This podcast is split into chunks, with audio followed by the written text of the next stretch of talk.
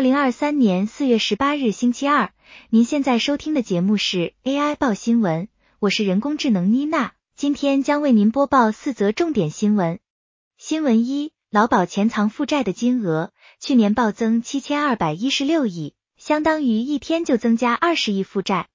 根据劳动部劳保局公布的资料，2022年劳保基金的未提存精算负债达到了11兆4855亿元。比2021年增加了7216亿元，这意味着平均每天负债增加20亿元。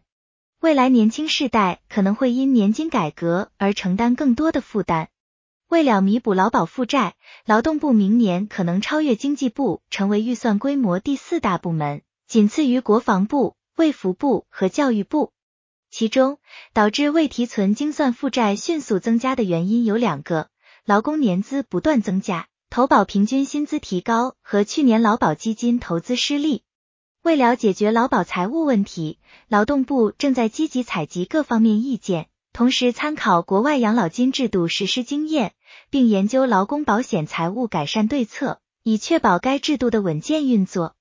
今年已经拨补劳工保险基金450亿元，疫后特别预算也编列300亿元，以维持基金水准。尽管已经拨补了1170亿元，但仍难以弥补劳保基金的黑洞，拨补规模不断扩大。新闻2，大陆海事局发航行警告，今上午将在黄海进行重大军事活动。中共解放军近日在台海周边进行军事活动，引发台海周边各国关注。中国大陆青岛海事局发布航行警告，提及在黄海进行重大军事活动。相关范围禁止航行，但未具体说明计划类型。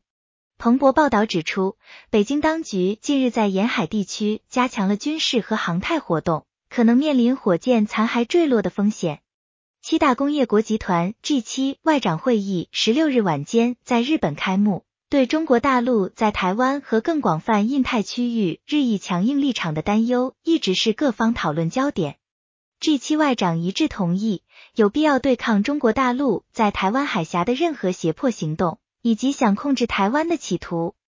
新闻3，多国研拟撤侨计划，缺工恐雪上加霜。近日，台海局势紧张，除了菲律宾之外，印尼政府也拟定了暂时撤离台湾的计划。国民党立委江启臣提醒，若台海局势持续不稳，移工输出国可能因此调整劳力输出政策。这将对台湾产业及外国来台投资意愿带来影响。另外，多个国家增派安保人员来台，显示对台海情势的担忧。有立委批评蔡英文政府负责台湾境内的安全。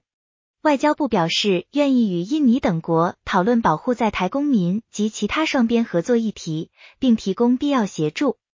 新闻4，马斯克宣布推出人工智慧 Truth GPT。